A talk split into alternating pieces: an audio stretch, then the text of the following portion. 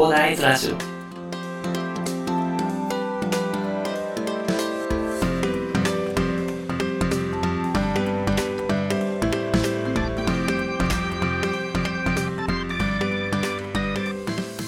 はい、おはようございます。こんにちは。こんばんは、コーダです。この番組ではですね、一級建築士、ブロガー、ポッドキャスター、セールスデザイナーの私がですね、日々の活動を通してサラリーマンの方が楽しく生きるために役立つ情報を、建築やビジネス関係を中心にね、お話しさせていただいております。いつも聞いていただきありがとうございます。えー、さて本日は10月20日火曜日ですね。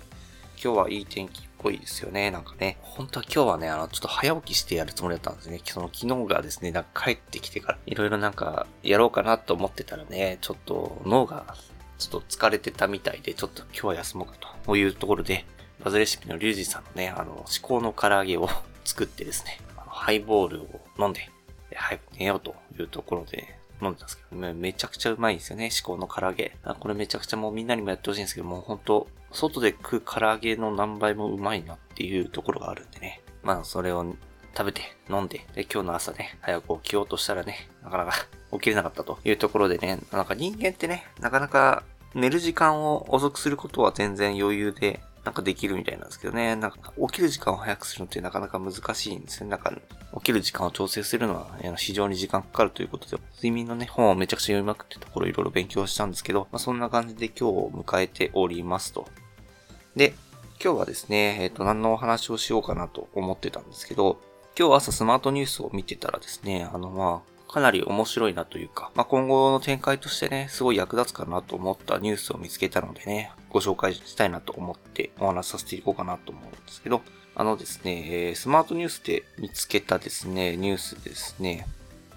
あの、オラガ総研代表取締役の牧野智弘さんという方が書かれた記事がですね、まあ非常に、まあ、今後の展開としてね、役立つなと思った内容なんですけど、まあそれが何かっていうと、まあ奪い合い顕在化、コロナで痛感した不動産業の身勝手さというところで書いてあるんですけど、まあ何が、何の話かっていうと、このシェアリングエコノミーのね、考え方というか、あの、まあ、今後の動向というか、そんな感じでね、私はちょっとこの記事を読んでね、まあ思ったんですけども、まあそのシェアリングエコノミーの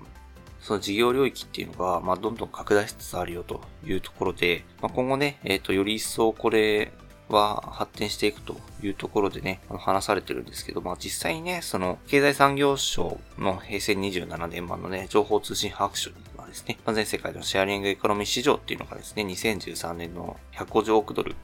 からですね、12年頃に2025年でね、3350億ドルというところになりますので、あと5年でね、まあ、ここの、このすごい3350億ドルっていう市場になると。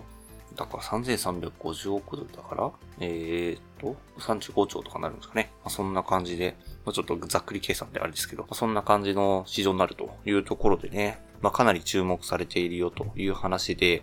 で、そのなんか、今まではなんか建物を建てれば、まあ、とりあえず住んでくれると。まあ、住んでくれるっていうか買ってくれるというところでね、なんかまあ、不動産業とかはね、やってたけども、まあ今後はね、そのシェアリングエコノミーっていうのが発達していくと、なんでしょう、オフィスだって、今って結局、コロナとかね、それで結局縮小の動きになってたりね、まあ必要な時だけ、そのオフィスがあればいいみたいなね、ところとか、水田省が、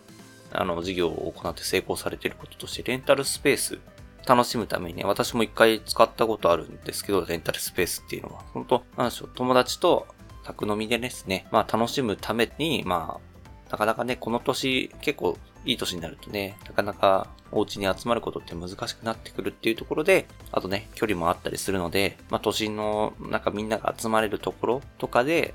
宅飲みするためにそのレンタルスペースを借りるとか。あとまあ、不動産からちょっと、不動産というかね、まあ、えっ、と、スペースっていうところが、スペースというか、まあ、住宅というところから外れる、ちょっと外れるですね、個人住宅の駐車、駐車場のスペースとかもね、まあ、使ってないっていう話であればね、そこを貸し出すみたいなね、その時間や空間をっていうのをね、有効にね、利用していくっていう概念っていうのが、まあ、今後急速に発達していくっていうところで、まあ、今後、まあ、このシェアリングエコノミーっていうものと既存の施設っていうところは対立していくという話がされてるんですけども、まあ、今後ね、まあシェアリングエコノミーっていうのは無視できない存在になっていくというところで、まあいろんな事業、まあその三田省もですね、レンタルスペースって成功、成功してることもありますけれども、まあやっぱりね、シェアリングエコノミーっていうのもちゃんと視野に入れてね、まあ今後、シェアできるものがないか、まあシェアすることで、その社会が豊かになっていくものっていうのも考えていく必要があるかなというところですね。やっぱりなんか、今ちょっと不動産投資とかね、やっぱり私も建築士ということでね、あの不動産投資興味あるので、結構ワンルームの投資先とかもいろいろ調べたりはしてるんですけども、まあなかなかね、まあちょっと利益は上がりづらいというところで、やっぱり事業としてやっていく方がいいんですよね。そういった時に、まあシェアリングっていうところで考えると、まあうまくね、シェア